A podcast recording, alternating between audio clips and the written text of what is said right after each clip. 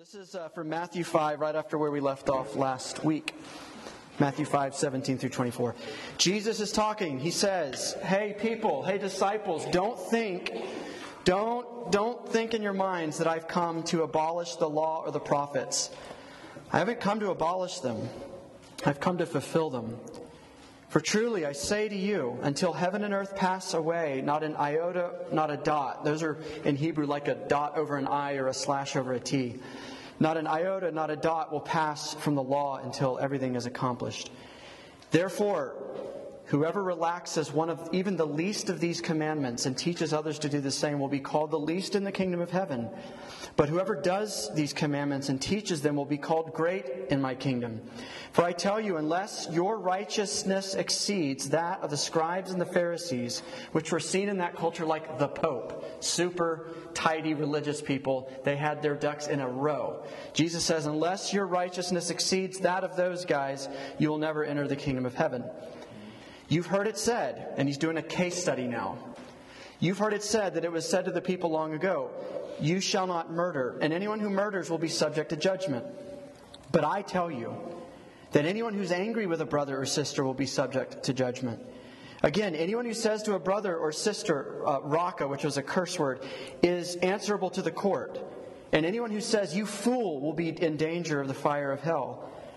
Therefore, if you're offering your gift at the altar, if you're at church offering your gift, and you remember that your brother or sister has something against you, not that you have something against them, but if you remember they have something against you, leave your gift there in front of the altar. Your top priority, he says, should first be to go and be reconciled to them. Then come and offer your gift. Let's pray. Jesus, we pray that uh, you would help us to understand the very things you just said.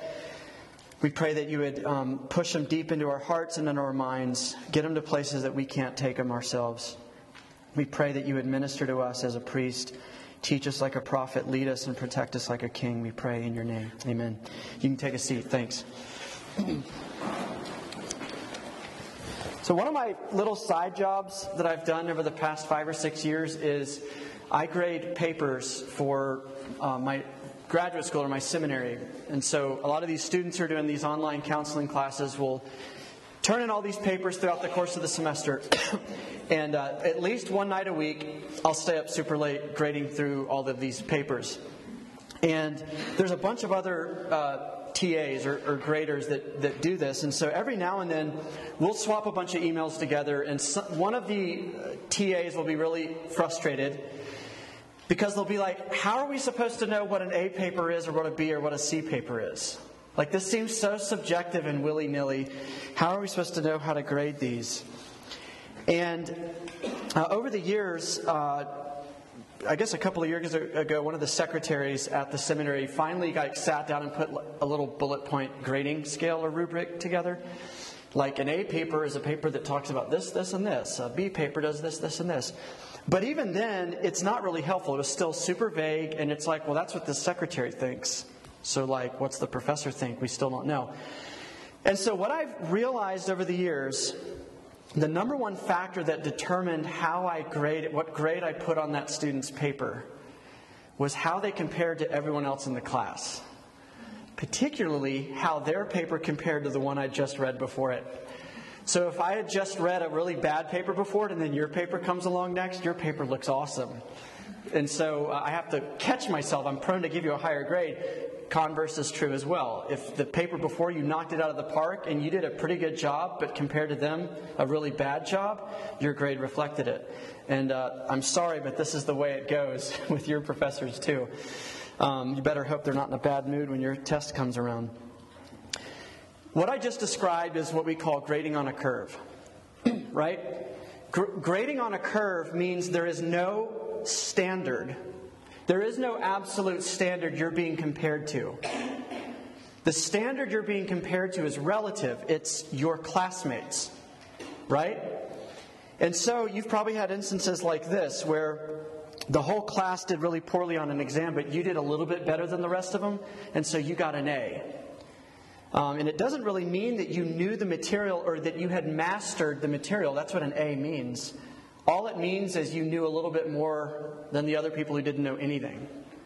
I remembered one of my classes in seminary, I got like a 62 on a Hebrew exam, but because the class average was a 45, I got an A and one of the top grades in the class. And it was awesome. I put it on the fridge. It was like magic. A 62 became like a 98. It was great. I was really proud of it. But when you hear the story, that 98, that A, meant nothing, right? It did not mean that I knew my Hebrew that week. It didn't mean that I grasped it. All it meant is I was better than the next guy who uh, was a little bit lower than I was. So, this doesn't sound like a bad deal at all, right? I, I guarantee you, every single one of you loves the curve just like I do, because uh, you, you do better than you really do. But let me ask you a question. When the stakes are higher, what kind of surgeon do you want untangling and removing the tumor from your mom's brainstem? The surgeon who got a 62 on pathophysiology but was curved up to an A? Or do you want the surgeon who got a true 98 because he was graded against an absolute standard? When you pay a lot of money to take your car to the shop or take your laptop to get repaired, uh, and, and you've just paid them a couple hundred bucks that you didn't have. Do you want the mechanic who really failed his or her exams through mechanic school but got curved up to an A and so they got a great job? Or do you want the person who actually knows how to fix your car or fix your laptop? When the stakes are high, none of us like the curve if we're on the other end of it, right? And, and those, those illustrations are a little bit silly, but they expose that curved grades are meaningless grades. They're hollow. They don't mean anything. They don't communicate anything except that you did better than the other people who failed miserably. You failed a little bit less miserably than they did. That's all it means. When the stakes are high, the curve becomes hollow. Here's the point of this story. Every one of us in the room, myself, you, whether you're a Christian, not a Christian, religious, not religious, whatever, no matter how you ended up in the room tonight, you are prone always to believe that the God of all reality, the living God, the all seeing, all knowing, all present, all good God, grades you on a curve. You're prone to think that about Him. And we are all people who, who are prone to grading ourselves on a curve right? Think about the last times you compared yourself to another person. If I could attach like a blood pressure cuff or some emotion detector, when do your emotions kick in? You say, Yeah, I make mistakes, nothing detected yet, but not as bad as that guy. Boop, boop, boop, boop, boop, boop, boop. His mistakes bother you, yours don't. My leaving dirty dishes out doesn't bother me, my family's does. This is comparative standard we're prone to curve ourselves. We're prone to grade ourselves on a curve. I'm better than the next person, so therefore I'm good. I got an A, doing great this week. And we also think that God grades us on a curve, that He relaxes His law, that He bends it to fit where we are, um, that He kind of lowers the bar um, so that we can get over it. Here's how it comes out in our thinking, right? Listen to the is it like a i don't know what the word as is grammatically. Is it, it's like a word of comparison or a simile or something but hear how often this is how we think this is our internal dialogue. I'm not as considerate as my as inconsiderate as my roommate. I, I don't get as sloppily drunk on the weekends. I don't hook up with as many guys or girls. I don't go as far as the other guys do. The porn i look at at least isn't as bad as the stuff other people look at it's always comparing, right? Always comparing to other people. We grade ourselves on a curve. We think this gets so deep in our minds that we think God grades us on a curve too. By the way, we don't grade other people on a curve, we grade them by an absolute standard, right? If people deviate or break your idea of the way it should be done, it's a black and white deal, right? It's not like, oh, that was a, you know, you annoyed me a little bit. It's like, you did it wrong. Absolute, we have an instinctive absolute standard inside of us. But when it comes to how God looks at us, we think He grades on a curve. And when it comes to how we look at ourselves, we grade ourselves on a curve. the, the effect of that is dangerous. Because the effect of thinking that God grades on a curve or that the, or, or looking at yourself in a curved kind of way means that we brush off his law. It means that we brush off absolutes altogether. And we, we fancy ourselves as if we live in a world without absolutes. A fanciful idea that we can't afford to live like that's true even for an hour. We're prone to thinking about these things. We find clever ways to erase God's law. We abolish it by justifying ourselves. We relax the standard by rationalizing. We ignore it by distraction.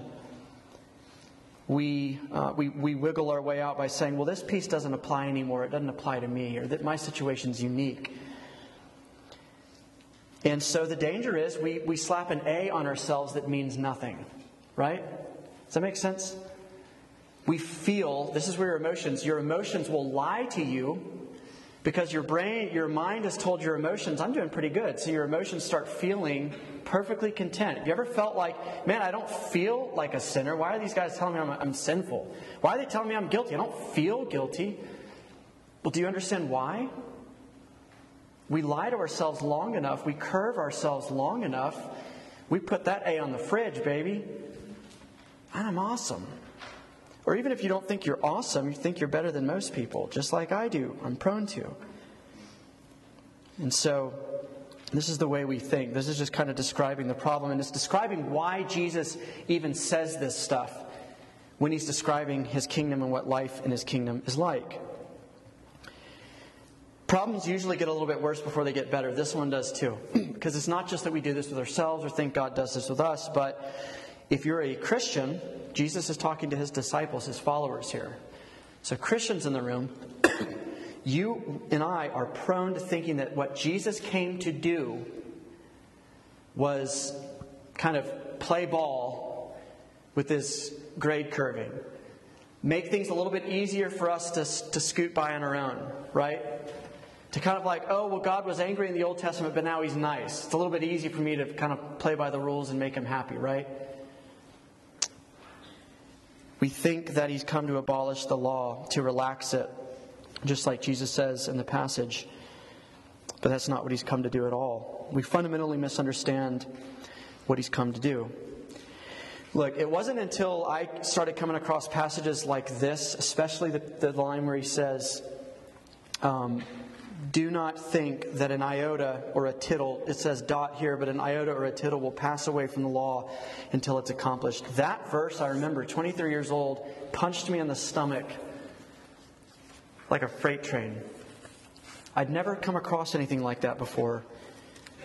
I'd always thought that my functional beliefs about God were God's a nice guy, and he's like that really super cool professor where if you try and you're like, man, I misread the question, or I, I, I was thinking this, but I put down that, uh, can you kind of give me some grace here and let me by? And he's like, yeah, sure, what, what, whatever.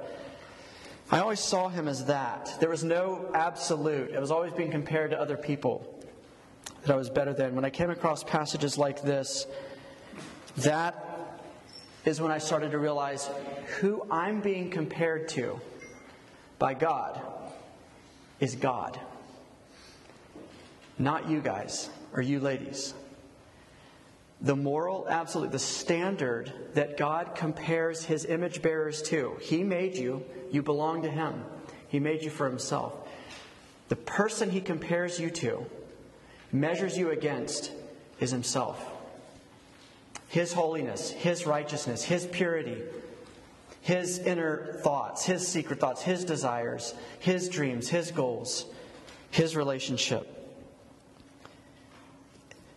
Friends, if you let that thought occupy space in your mind more than a few seconds, you start taking God a lot more seriously. If you're scared by the thought of that, you will not let the thought come into your brain, even right now. You'll go back to whatever you're thinking about right now you will become impenetrable because it's a scary thought that the person we are being held up against is God Himself. He is the standard. That's why breaking the law, that's why sin, that's why disobedience is such a big deal to Him. It doesn't just mean that we broke the speed limit, some arbitrary, stupid little rule. What it means is fundamentally we're not like him, even though we were made to be like him. We were made to image him, to represent him, to show the world what he looks like, what he is like, what his character is like. It is a breach against his very person, not against arbitrary rules. He's not tyrannical. This is actually reasonable. That's why this is such a big deal. And that's when I started to take God seriously. 23 years old. The first time I ever, I don't know if it's the first time I heard it. I probably heard it before, but I didn't really hear it, right? But I came across this stuff and it hit me. Sinclair Ferguson's a guy I quote a lot. He's a, he's a pastor uh, um, up in Philadelphia, and he lives in Scotland now. He says this Jesus didn't weaken the law. On the contrary, he let the law out of the cage in which the Pharisees had imprisoned it, allowing it to pounce on our secret thoughts and our secret motives, and to tear to pieces our bland assumption that we are able to keep the law on our own strength. That's what I was saying. Until I was 23, the law of God had never been set free on me to pounce on my secret thoughts that none of you ever had access to knowing I really thought, or my secret desires that none of you ever really know about because I wouldn't let you see. Till I was 23, the law of God didn't tear down my bland assumption that I was able to keep His law on my own strength. Imagine this. If you're at a place where you resonate with what I'm just talking about, imagine two scenarios. One, it's like I have, I have a, a brick I'm holding in my hand, and in the other one, I'm holding a sponge. And the law is like a cup of water being poured out over that brick and over that sponge. What I'm saying is, before that moment when God helped me understand what His law was actually intended to do, what it was for, all my life, I grew up in the church, I grew up religious, I grew up, it was like this water pouring on the brick. It couldn't get inside me, and so it splattered. Some of you are like that right now. Uh, you're hard, you're cold.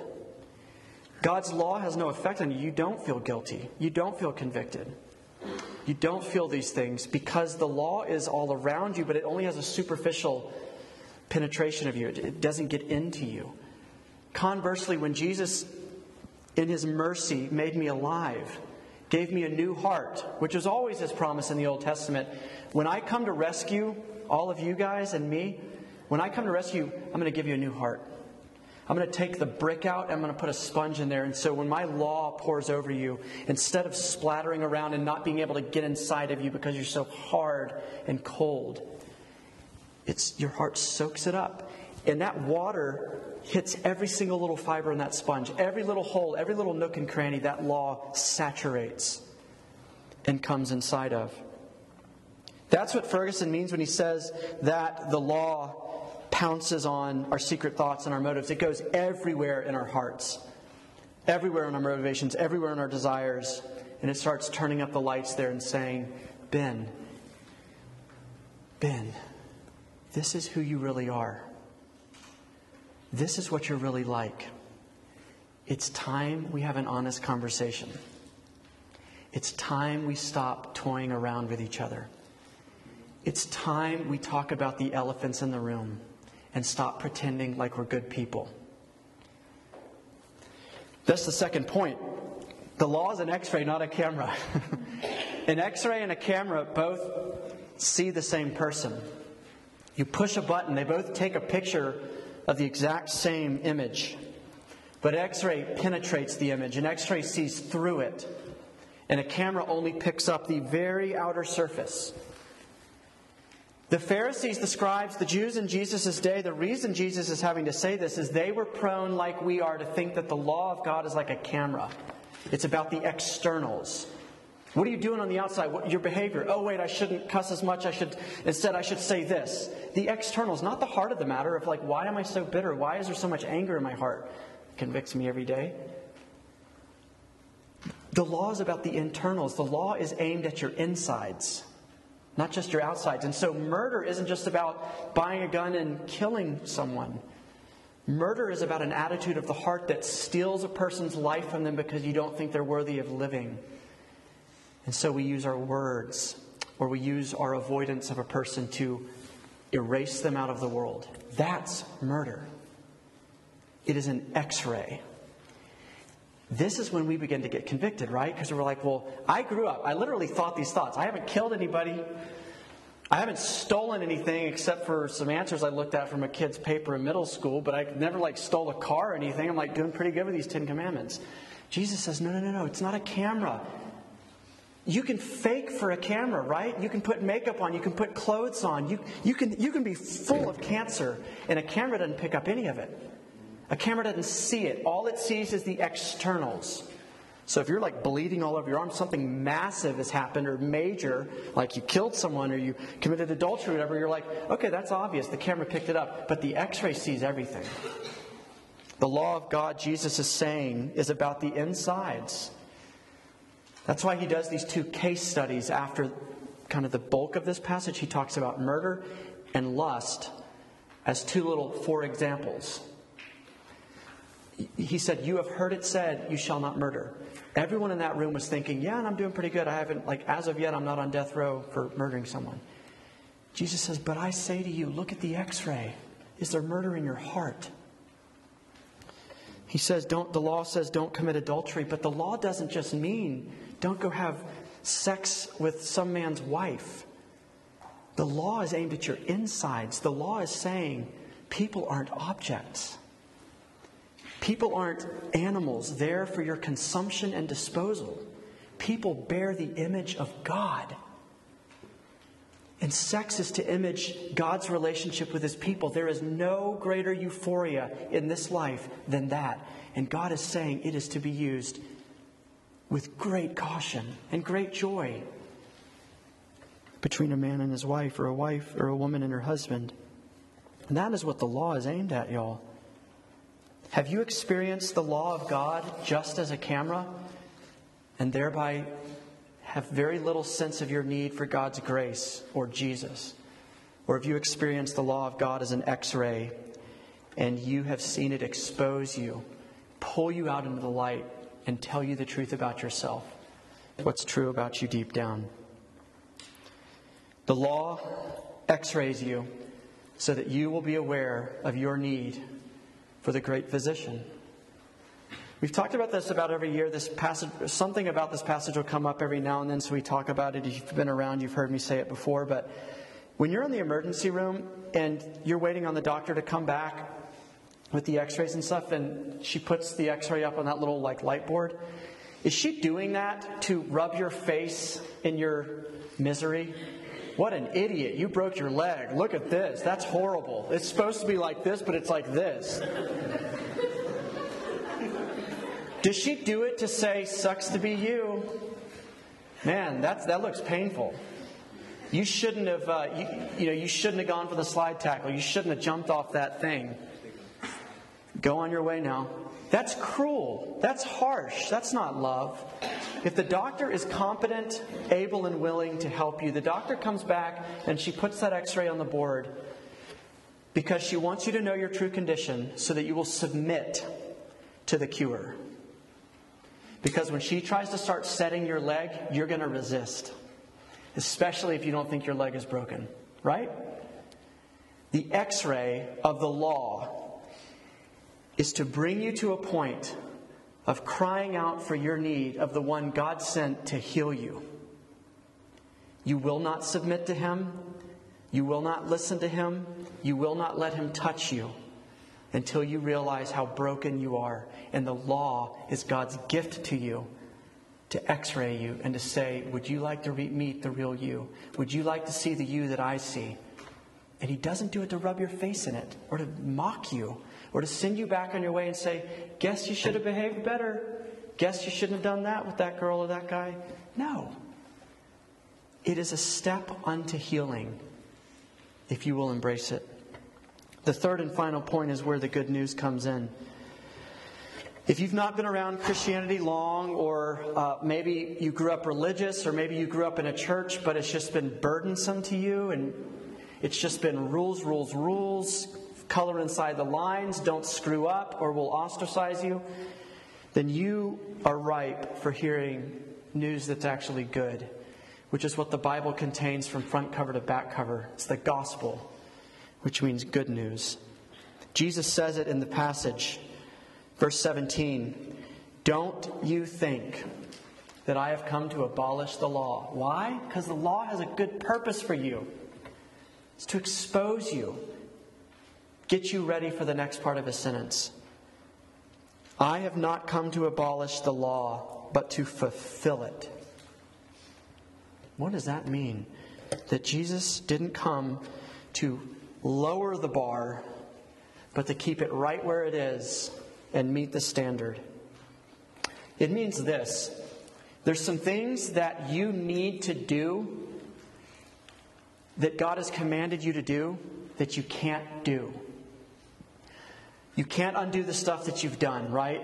We know that. Genie's out of the bottle. We live with the consequences every day. All of us do. We regret things, we're ashamed of things, we're afraid of stuff, stuff getting out. We can't undo the stuff in the past. We get that much, right? But there's stuff that we can't change about ourselves. How do you change your desires? How do you change the driving motivation of your life or the reason you do what you do or avoid what you avoid? You can't change those things on your own. And so God is either in a position where He's going to do one of two things. He's going to watch us spiral into our own death and misery. Or He's going to send someone who can obey the law on your behalf. It's got to be someone who's not been tainted and corrupted and killed by all the stuff that we're born with born spiritually. It's got to be someone who's outside of that. It's got to be someone powerful enough, pure enough, righteous enough, good enough, holy enough, loving enough to be able to do it. And it's got to be someone who's willing to do it. Because who would want to sign up for that? Yeah, I'll take the hit for all of these corrupt, wicked people. I'll do it. Who's going to do that? Someone's got to be able, someone's got to be willing, someone's got to be equipped. Bible, cover to cover, is the story of the rescuer that God had sent, which is He Himself, Jesus Christ, come to earth to live the life that you should have lived but can't, to die the death that you should have died but don't have to. We sang it. Upon a life I did not live, upon a death I did not die, I stake my whole eternity. Friends, the Christian life, if you want to know what the Bible's about, it's about look to Jesus he has obeyed on your behalf. It's not about obey so that you can make God happy. It's look at the rescuer God has sent to do what you can't do. He knows you can't do it. Stop trying to do it. And let the one who did it carry you. Let him substitute for you. Let him give you his record. Let him take your record. Jesus fulfills the law by obeying every jot and tittle of it. God is a fair judge. He doesn't bend the law to fit the criminal. And you wouldn't want to judge like that either if it was a family member or you who is the victim of a violent crime. And the judge says, Well, you know what? The guy's kind of a nice guy, so let's just say that that wasn't technically molestation. Let's just say it was this. You don't want that. You'd start a riot. God doesn't bend his standard, he meets his own standard, and he gives it to you freely. Jesus fulfills the law in his death, which means that when you imagine in your mind's eye or hear in the scriptures that Jesus Christ, God, died, murdered on a cross, executed unjustly that he said to his father, Why have you left me? Why have you forsaken me? Why are my prayers bouncing off the ceiling, as it were? You should see him doing what should have happened to me, to you. Jesus died a death you cannot die. He bore the punishment and the penalty for all of the law breaking that we have done. All of the stuff the x ray picked up, Jesus said, I'll take it, I'll take it, I'll take it that secret thought, that secret desire, that thing you've been hiding and never talking about. I'll take that too. I'll bear it publicly. I'll be laughed at, spat upon, ridiculed, dismissed, ostracized, ridiculed. And I'll die and I'll take my own penalty, my own Father's wrath on behalf of all of those who look to me and come to me. He fulfills the law in his life, he fulfills the law in his death. And here's where we end. He fulfills his law in his people. here's where we're going to have to put on our big boy and big girl pants because I'm about to say some things that seems to contradict what I've already said. Jesus didn't just die for you to forgive you for all the law breaking you did and I've done. Jesus died for you so that you can keep the law. Do you remember what the law is summarized as in the Bible? It's the, tweet. It's the Bible's tweet version of if you if you want kind of 140 characters of what all of the laws in the Bible, all the commands are really about. Love the Lord your God with all your heart, your mind, your strength, your soul, and love your neighbor as yourself. That's it. That's the law. Jesus died so that you could love God. Jesus died so that you could be loved by God. Jesus died so that you would love your neighbors and be able to. Grace does not negate your destiny and let you chill where you are. Grace takes you somewhere new. Grace changes you. Grace reopens the door to your destiny. Here's what I mean by that. If you're a human being, your destiny is to be a law keeper, which means a lover of everyone around you and of the God who made you for himself. That is your destiny. It's what you were designed to do. Grace doesn't negate that. Grace opens the door so that you can pursue that again, so that you can become what you were always made to be. Think of it this way caterpillars were made to be butterflies. Caterpillar isn't the terminal degree for a caterpillar. That thing was made to get the wings and fly, right? Caterpillars were made to be butterflies. But a caterpillar can't make himself a butterfly, right? Can't, come on, come on, come on, come on, boom! Still a caterpillar. Shoot. Uh, maybe I'll eat this kind of leaf. Oh, still a caterpillar. Caterpillar can't will his way into being a butterfly. He can't eat his way, he can't behave his way into the metamorphosis that's required to transform his very being. Some power bigger and outside of himself has to intervene and bring about that process. You can call it God, you can call it nature, you can call it whatever you want, but some bigger transcendent process has to come and change Mr. Caterpillar into Mr. Butterfly. And if that happens, if that metamorphosis happens, then it opens the door again to what that caterpillar was always meant to be.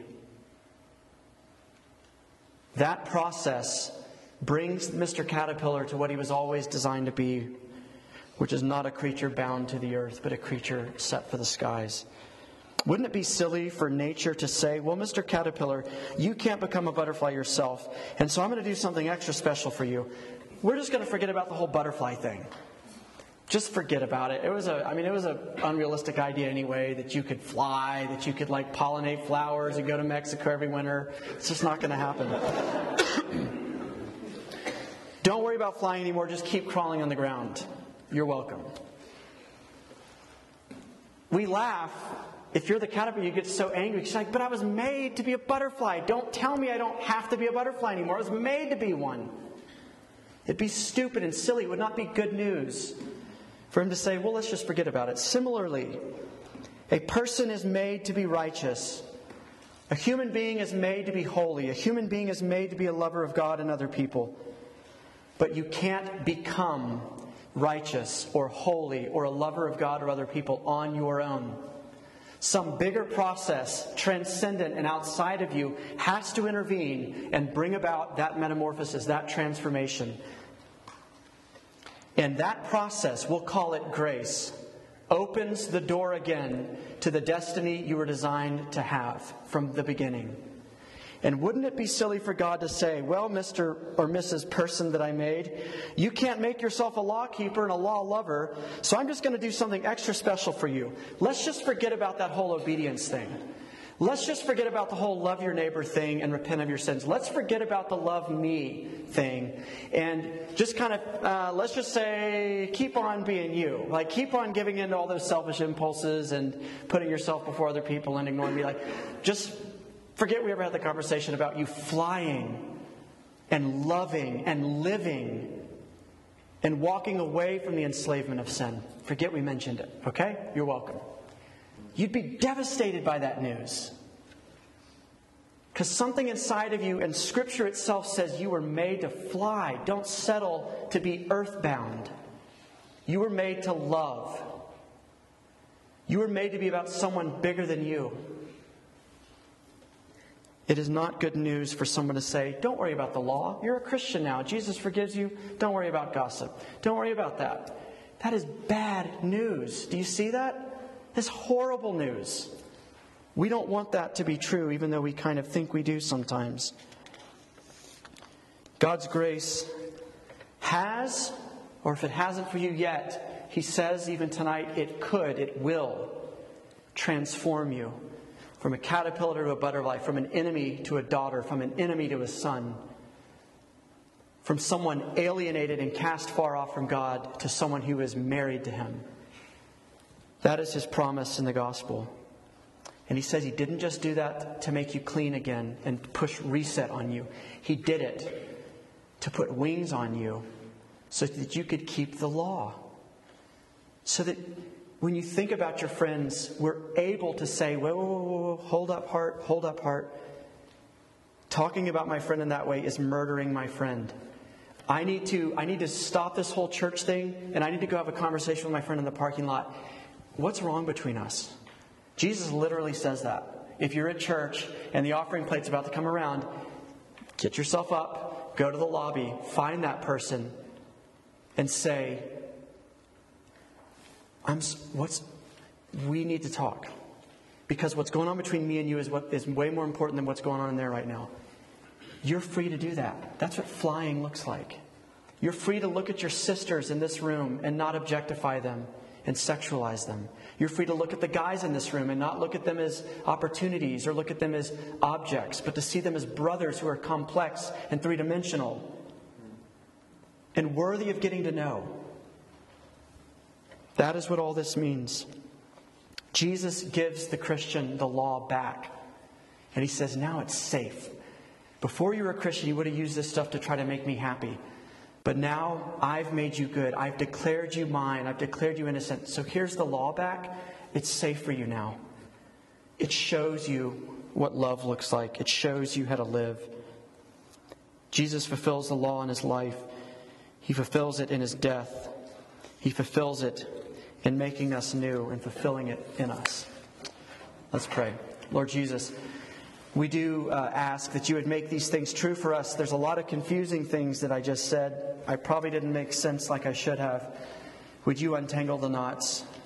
Would you lift the fog? Would you take whatever pieces of tonight uh, were true and good and right? And would you push them deep into people's minds and hearts and mine too, because you know I need it. And I know they need it. We ask this in your name.